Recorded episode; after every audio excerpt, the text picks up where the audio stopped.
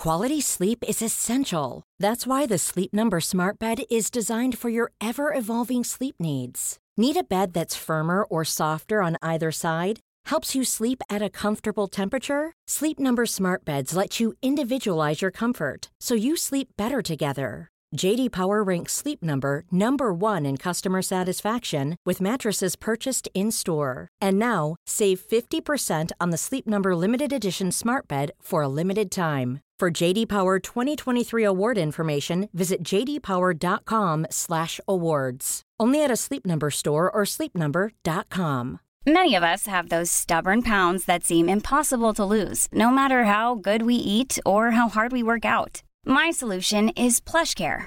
PlushCare is a leading telehealth provider with doctors who are there for you day and night to partner with you in your weight loss journey. They can prescribe FDA-approved weight loss medications like Wegovy and Zepbound for those who qualify. Plus, they accept most insurance plans. To get started, visit plushcare.com slash weight loss. That's plushcare.com slash weight loss. Hiring for your small business? If you're not looking for professionals on LinkedIn, you're looking in the wrong place. That's like looking for your car keys in a fish tank.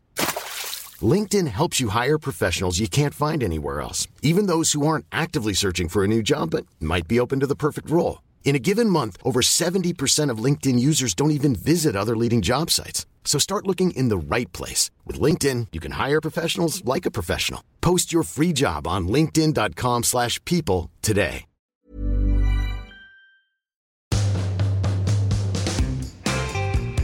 Hello, good people of the podcasting world. Welcome to your Friday episode. Um, you may be hearing a different voice, not from me, but just over there, Mr. Tom Lucy. Say hello, Tom. Back again. Back again. Again.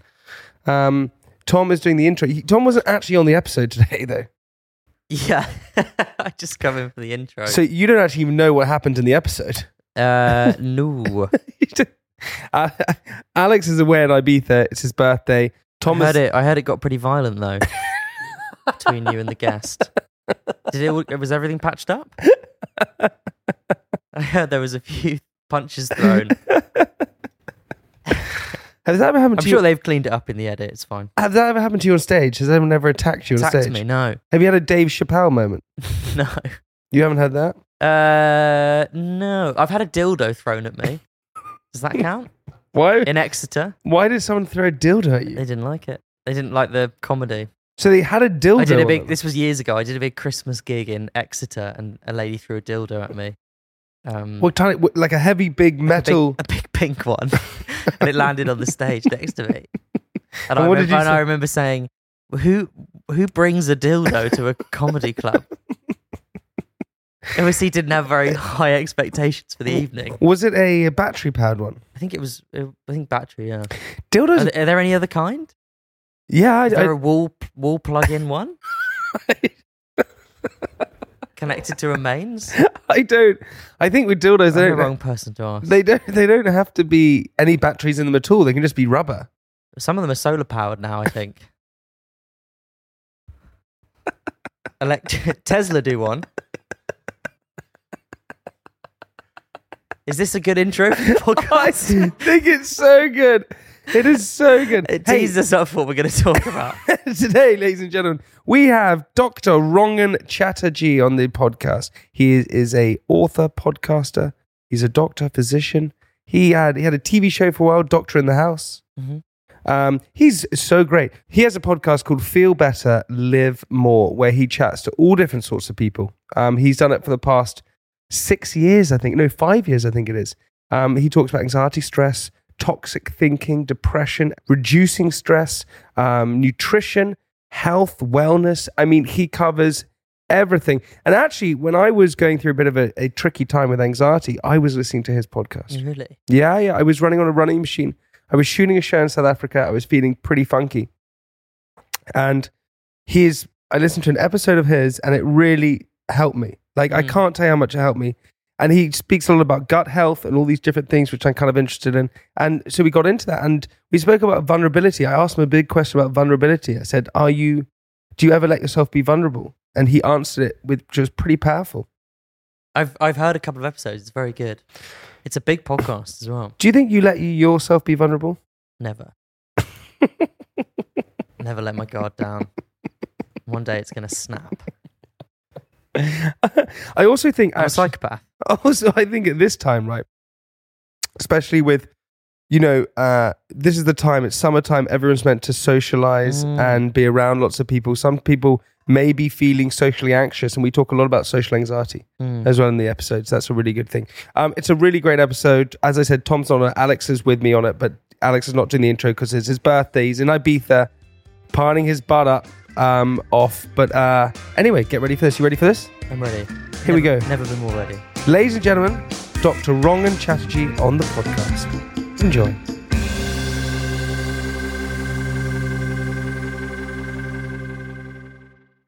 Um, I think one of the scariest things when anyone ever does a podcast, and you may know this because you're a pro as well, is when your guest comes in and you're just thinking the whole time, how do you pronounce their name? How do you pronounce their name? So I know how I pronounce your name. I would pronounce the name Rongan. You are spot on. I love it when I come somewhere and people say it correctly. I, I don't mind when they don't because I understand phonetically it looks like Rangan, but it is pronounced Rongan. But I've had an issue with it my whole life. You know, that's the truth. Like, you know, having, you know, mum and dad, Indian immigrants to the UK, give me an Indian name that phonetically doesn't work in English. Yeah. I've been called everything under the sun uh, throughout my life. But you know what's really funny for me is that I now tell people beforehand, like I was too insecure. You just let it, let it. Oh yeah. I, I don't want to bother people. Like, Yeah, no, no, yeah, no, yeah. no, it's cool. You, you just call me whatever you want. Like that was my response my whole life. But um, I mean, this is a, a much bigger story. But the kind of inner work that I feel I've done since my dad died, I've really now got to the point where no, I say it to people. Like people probably want to know. Like before a Yeah. podcast, I'll say, "Hey guys, by the way, my name's it's pronounced Rongan. Uh, don't worry if you get it wrong, but it's Rongan." And most people are like, "Oh, well, I really appreciate that. I didn't know that. Thank you." Rongan. Uh, but that's a new thing for me. Yeah, it, it's amazing because I um I've had the same thing. So my name is say, we all of us then have that because my my surname is a bit strange as well. But I, I still don't know how to pronounce yours. no one does. So my surname is how Lang. would you how would you do it? Oh, do we just, oh, well, I've ruined it now. It's Lang. yeah, Lang. because I, I say I say Jamie Lang. yeah, but most people do. But that's wrong, and you've known me for ten Why years. Why do you never correct me? because I, uh, because again, going back to Rongan, going back to Rongan's is that it, I was I, I found it awkward, and because I've done so much TV, the presenters or panel shows or whatever I'm doing, they come up to me before and they say, um, "I'm really confused with your surname. How do I pronounce it?" I say, "Well, listen, whatever you say is absolutely fine." Because it's an insecurity man, I become embarrassed that Totally. they, they don't know how to pronounce my surname, which they say Lang, but it's meant to be Lang. It's, I think it's almost for, for me. It was almost like a part of the people pleasing tendency I've had for much of my life, which is I don't feel good enough in myself. So be everything you can to everyone. So I'm not going to you know be a fuss to anyone. I remember you know as you said that about telly. I won't say who it is, but as a very well-known Can't telly wait. Presenter who it? who I know really well and good friends with and knows my name. And I was on telly and they were reading, you know, the presenter from the, the teleprompter. And because it says R A N G A N, even though this presenter knows me well, in that moment of live telly, they said Rangan, which is really interesting. They, they hadn't called me that in about a year or two. So I, but I get it because phonetically, that's, what it it. looks like. And if you're in that mode of presenting and reading from a teleprompter, I, I understand that. And I noticed when I was doing some book um, promo over the last few weeks, and when I was on, again, I won't say which show it was, but um, I saw on the teleprompter it actually said R O N G A N, which I think is really clever because the teleprompter is not for anyone to see; it's purely for the presenters to get it right. And so everyone was saying my name correctly. Yeah. I thought, well, that's that's cool. I'm, I'm okay with that. I had that on. Pe- People really get yours wrong. They Yeah, say, they- they say twat sometimes. don't they? I really mishear it. they do this a lot. It's one, one of the reasons why, actually, why when I first went on telly with Doctor in the House in 2015. Which was great, by the way. Yeah, I mean, that, God, it's a long time ago now, but that's really when it all started for me. Yeah. And like, I've, I've always had an insecurity about the name Rongan because like no one knew how to say it. It was always a problem. Oh, what, what was that? Is it Rangan, Ranjan? What's, uh, you know, you have that, you grow up with that, you have that your whole life, which is why actually all my handles are Dr. Chatterjee. Like, I don't think I've said that publicly before, but honestly, like at the time when I thought, oh, I need some social media profiles, um, I thought, well, no one's going to be able to say Rongan. And it's funny because it doesn't fit that well anymore with me, the whole Dr. Chatterjee thing, because I've never liked the hierarchy in It's a, medicine. it's a superior thing. Yeah, I've, I've, I've always had a problem with it. I've always seen my patients as equals and we're like partners to try and figure stuff out together. So it's something I've been thinking about a lot recently. But Dr. Chatterjee almost, there's a separation between like people. Does that, do you know what I mean? Absolutely, I know what you mean. And and it's funny we're talking about the teleprompter. I whenever I see it as well, they spell so mine is L A I N G. Yeah. And on the teleprompter, they'll say Jamie L E N G. So they go Lang. So they say it right. So they say it right Yeah. because they're so nervous about doing it. But it's it's funny, and it definitely from my side, same as you, it comes from a people pleasing situation, which is um, interesting. And and this is what I you know I've listened to. Uh, Ron, you know, you you were incredibly profound in my in a part of my life, and I think a lot of people have experienced this with you, right? Which is where I went through a period where lots of different periods throughout my life, which I've dealt with anxieties and whatever. And when I was young, and I spoke about this on the podcast the other day, is that when I was younger uh, and I was at boarding school, went to boarding school at eight years old, I um, obviously had anxiety but didn't know what it was. Confident guy, all this kind of played a lot of sport, you know, I was fine, but I just had this low level anxiety. And that led to a lot of things, but I went through a period of what was burnout yeah. and that was because drinking too much, uh, burning candle at both ends, uh, not doing something that I really loved doing, right? Which was I was doing a reality show for many years, which I didn't enjoy, and um, I was in South Africa doing a TV show, and I was searching for the answer of what I was feeling like. Why am I feeling this way? Why am I feeling this way? Okay, is it because I feel that this has happened to happen? And I listened to one of your episodes, which was all about gut Yeah. and gut health.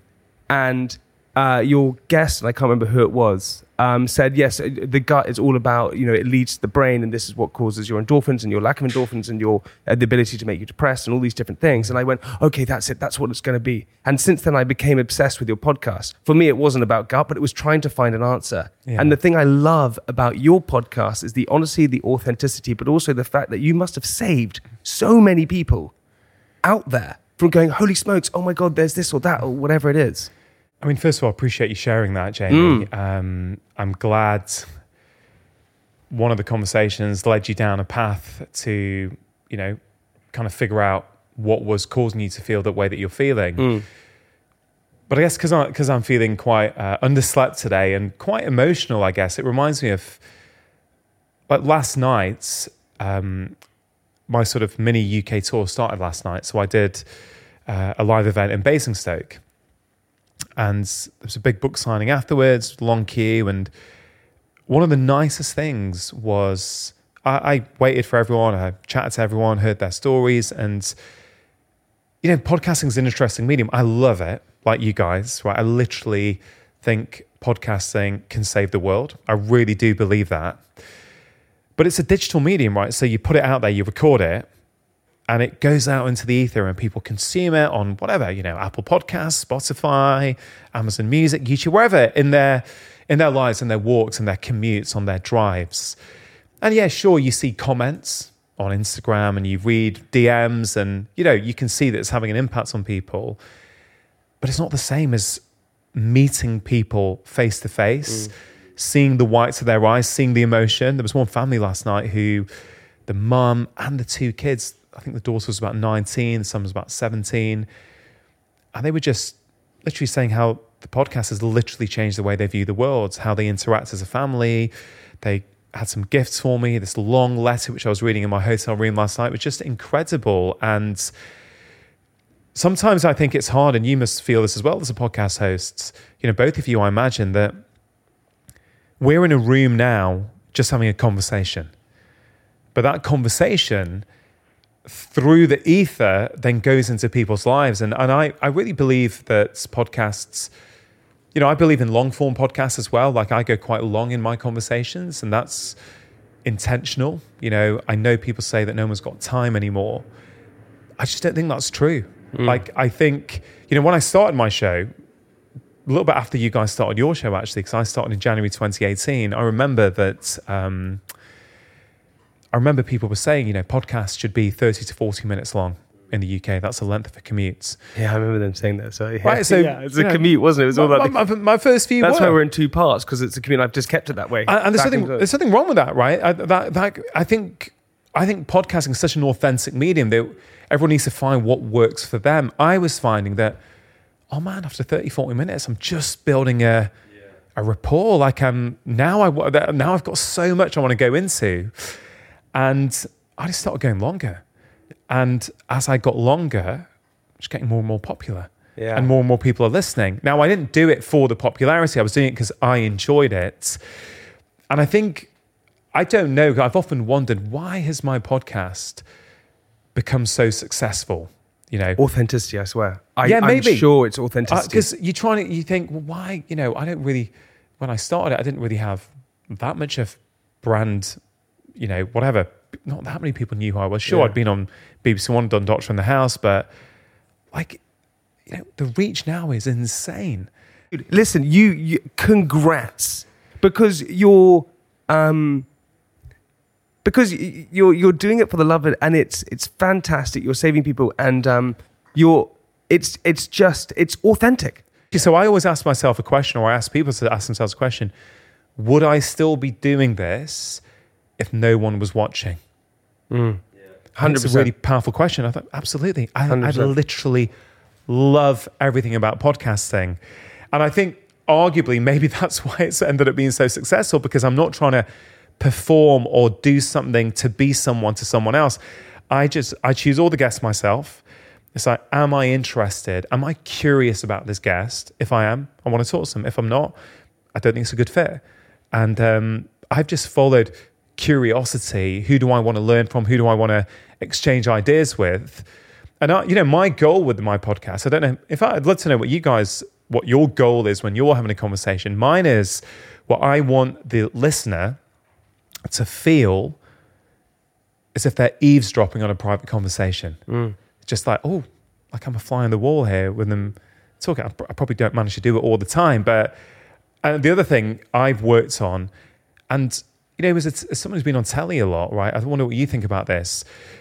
And I've got to say, my videographer Gareth has been hugely helpful at helping me with this. But I don't know, like when I when I see videos of the early days when I was on telly, hmm. I'm like, Ron, why are you putting on that voice? I know, yeah, yeah, yeah. yeah Like you're on the BBC Breakfast sofa talking about a health story. Like, why are you talking like you think a, B- uh, a yeah, yeah, and, and you're should talk holding your like? hands in a certain It's way. hilarious how you fill the role. I mean, I, I kind of did the same when we when we used to do TV. You Yeah. put on this weird persona, and I'm like, "What are you doing?" Like, Yeah, and it's because I guess in our heads, or certainly for me, Well, you're falling into trying to line. you're Be try- you're- someone. You're trying to fit into what you believe is the you know The right yes, thing and to my my quest in uh, life and on podcasting in general is: can I be the same person, the same tone of voice, the same way I articulate things, whether I'm on this mic or off it? Mm.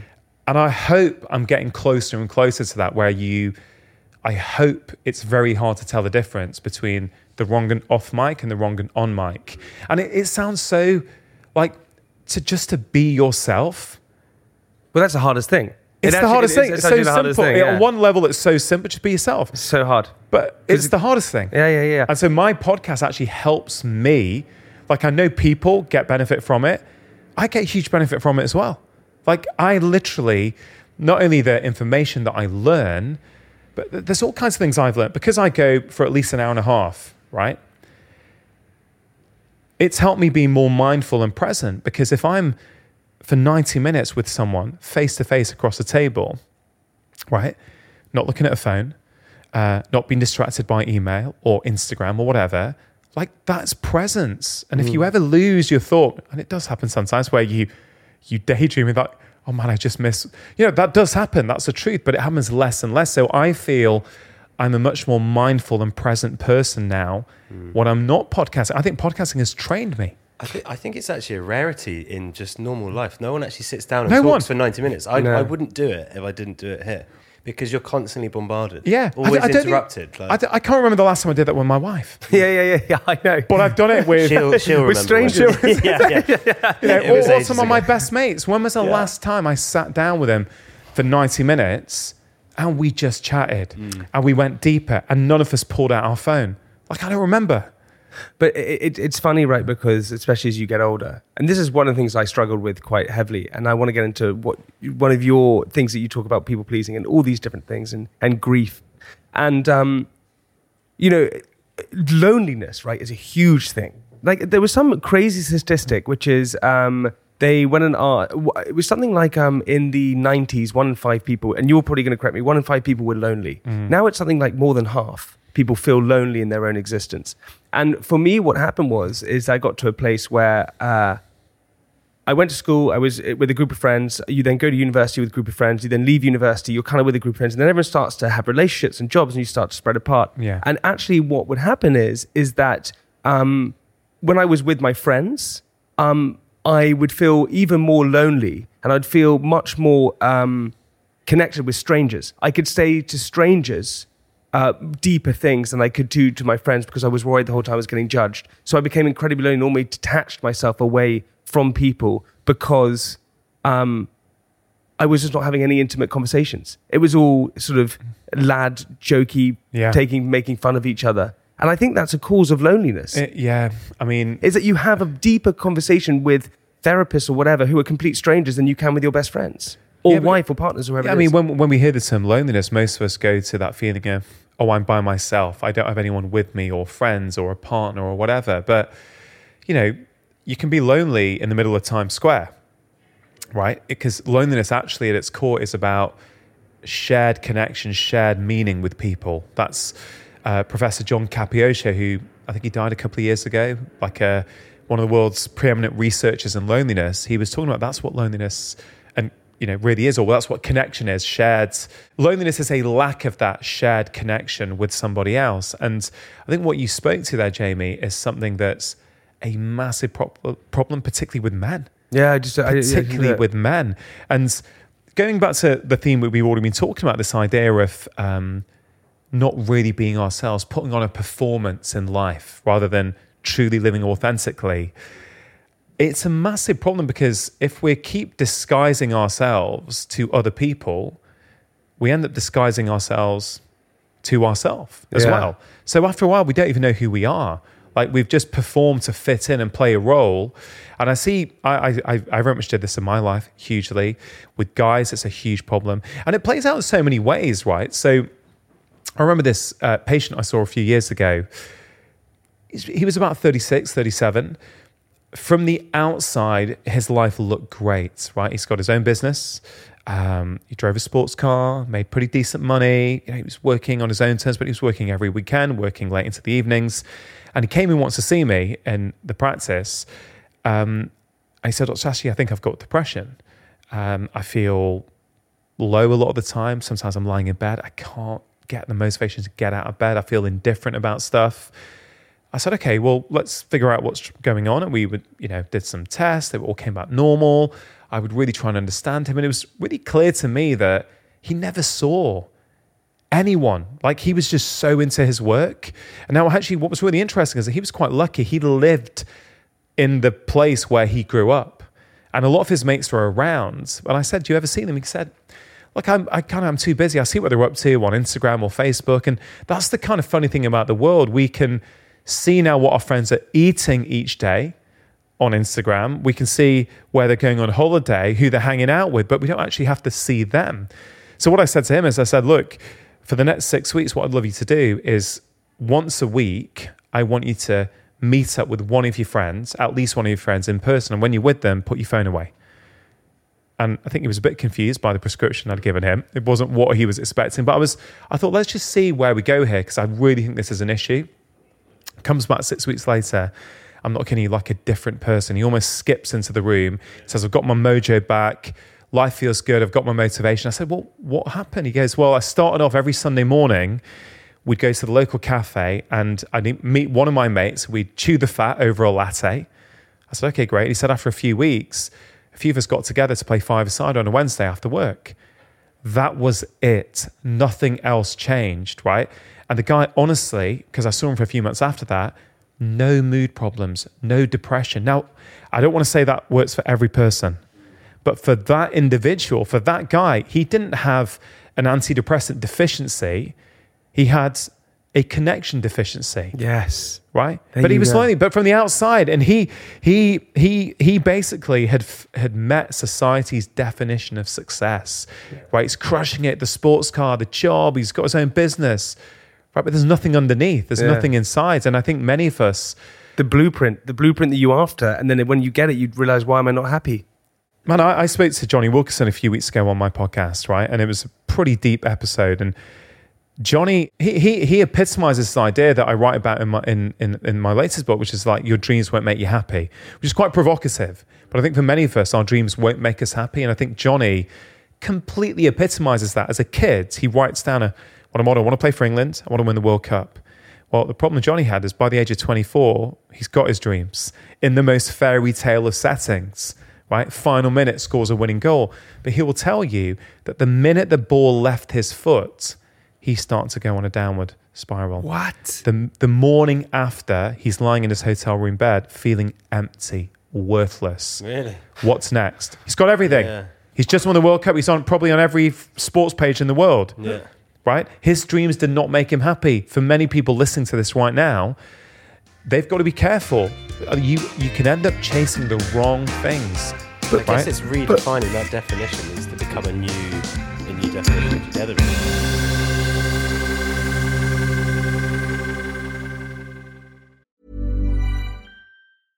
Hey, I'm Ryan Reynolds. At Mint Mobile, we like to do the opposite of what Big Wireless does. They charge you a lot, we charge you a little. So naturally, when they announced they'd be raising their prices due to inflation, we decided to deflate our prices due to not hating you. That's right. We're cutting the price of Mint Unlimited from $30 a month to just $15 a month. Give it a try at mintmobile.com slash switch. $45 upfront for three months plus taxes and fees. Promo for new customers for limited time. Unlimited more than 40 gigabytes per month. Slows. Full terms at mintmobile.com. Many of us have those stubborn pounds that seem impossible to lose, no matter how good we eat or how hard we work out. My solution is PlushCare. PlushCare is a leading telehealth provider with doctors who are there for you day and night to partner with you in your weight loss journey. They can prescribe FDA-approved weight loss medications like Wegovy and Zepbound for those who qualify. Plus, they accept most insurance plans. To get started, visit plushcare.com slash weight loss. That's plushcare.com slash weight loss. I'm Sandra, and I'm just the professional your small business was looking for. But you didn't hire me because you didn't use LinkedIn jobs. LinkedIn has professionals you can't find anywhere else, including those who aren't actively looking for a new job but might be open to the perfect role, like me. In a given month, over 70% of LinkedIn users don't visit other leading job sites. So if you're not looking on LinkedIn, you'll miss out on great candidates like Sandra. Start hiring professionals like a professional. Post your free job on linkedin.com/people slash people today.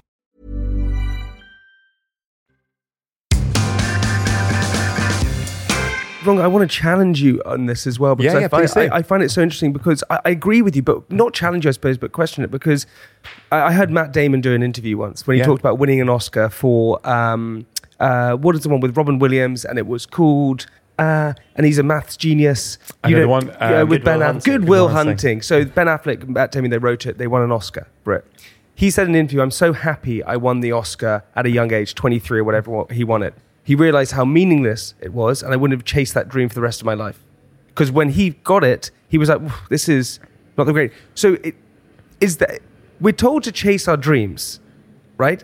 But then what you're countering that with is you're saying, "Hang on a second. If you do chase your dreams," and I heard you, I think you wrote about this in your book, or you said it, is where if you if you choose you I'm gonna I'm gonna murder what you said. So Mate, it's please fine, go for it. Um, but you said something like um, if you if your aim is to be a great father, or your aim is to be the best person going to the gym, or your aim is and something goes wrong in your life and that doesn't work, or something happens, or you get there and, and you don't it doesn't please you as much.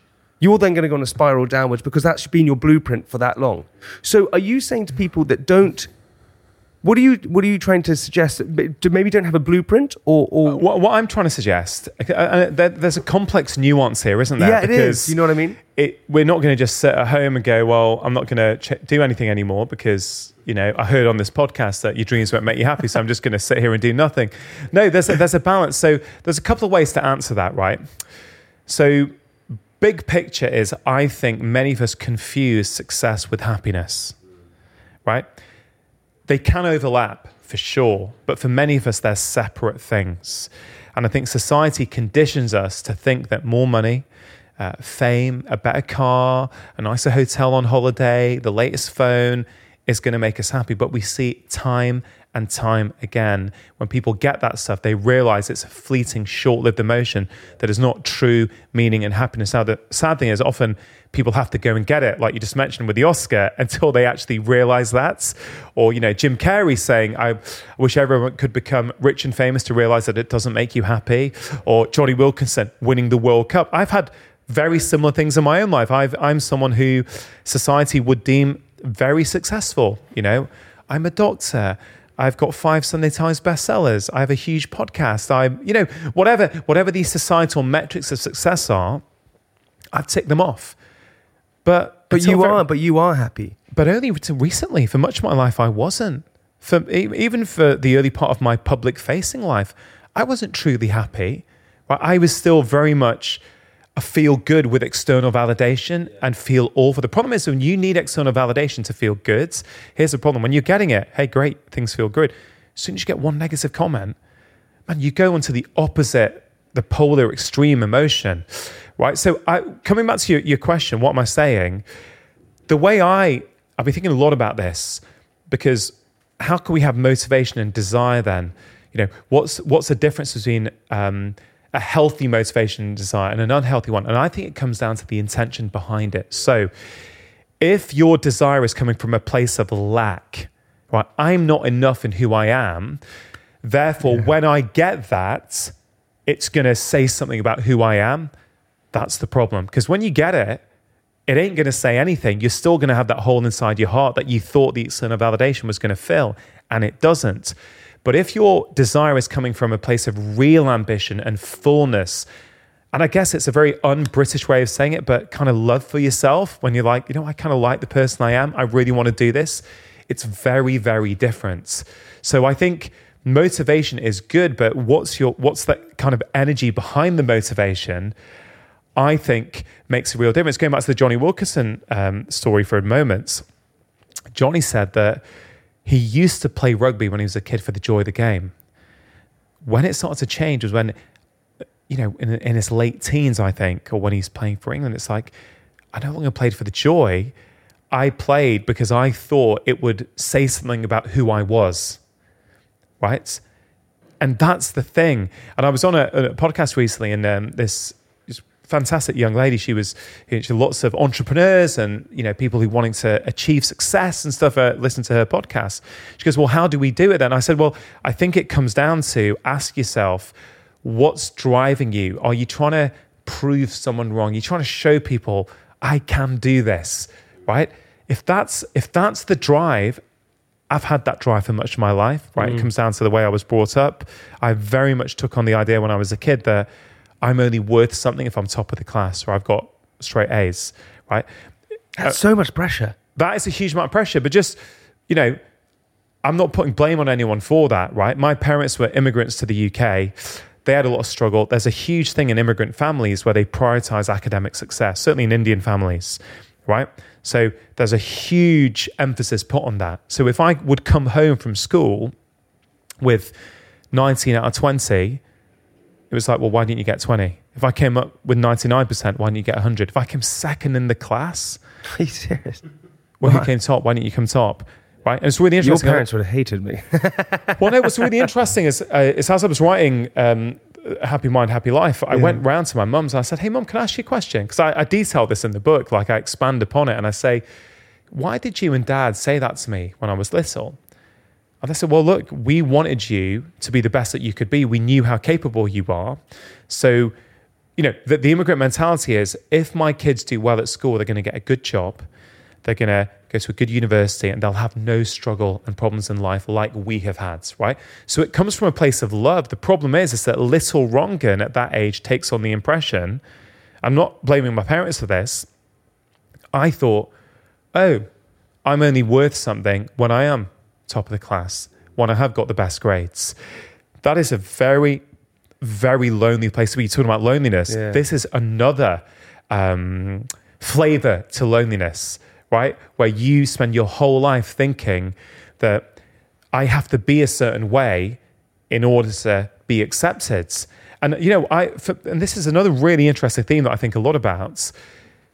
The way we feel that we are, right? So our personality, we kind of think it's fixed. Oh, this is who I am. For most of my life, my mates would tell you that Rongan is really competitive, super competitive. You know, he will not lose. That was true for mm. much of my life, but I'm not competitive anymore. It wasn't, it's not who I am, it's who I became.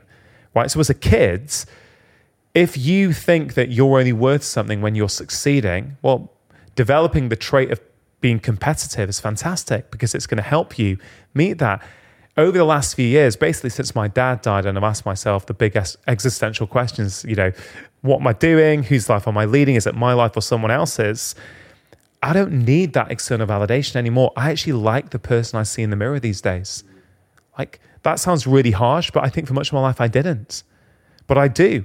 And therefore, I don't need to be competitive. Like, I don't, my, my success, it's really interesting as we're, as we're talking, right, as we're recording this, we are four weeks into my latest book being out. It was really interesting. My fifth book in five years. That's insane. It, it is insane. And this book has been the number one Sunday Times uh, I paperback for the last three weeks. Right? How insane. That's amazing. It is, but do you know what's really interesting? Before this book came out, I had really, I feel I've been on this personal growth journey. I've made peace with myself. Like, I genuinely, with zero arrogance, can say, I honestly think it's a great book. I, th- I don't think I could do anything better at this moment in my life. Whether anyone buys it or not doesn't make a difference. It doesn't change Uh, that. Are you sure? Is that 100% true? well, listen, uh, we're very good as humans at kidding ourselves. yeah, exactly. Right? So, So I you could got be kidding myself right now. Yeah. Um, but what, what I can say is, I don't think I am. And the reason I don't think I am is, I'd got to that point. I've been getting there with the last few books. With this one, I really, I really thought, man, I don't need the validation here, right? Now, I got a call from my publisher the week after it comes out, saying, "Hey, Ron, you know, can you give us a call?" I said, "Yeah." What, what was going on? I said, "Just got to the early figures, and you're going to be the number one Sunday Times paperback bestseller this this weekend." I was like, and they were just, you know, jumping through hoops, really, really excited. I, do you know, honestly, the Rongan of four or five years ago would have been jumping through hoops as well. Would have phoned all my mates afterwards. Guys, guys, I just want to share with you. This is amazing. Honestly, I, I was like, it was just quiet contentment. It was like, oh, cool, you know, that's awesome. I mean, I'm really glad it's going to get out there and help people. In that real life moment, the reason why I don't think I'm kidding myself is I didn't feel that elation. It doesn't mean I'm not proud of it or content with it. I am.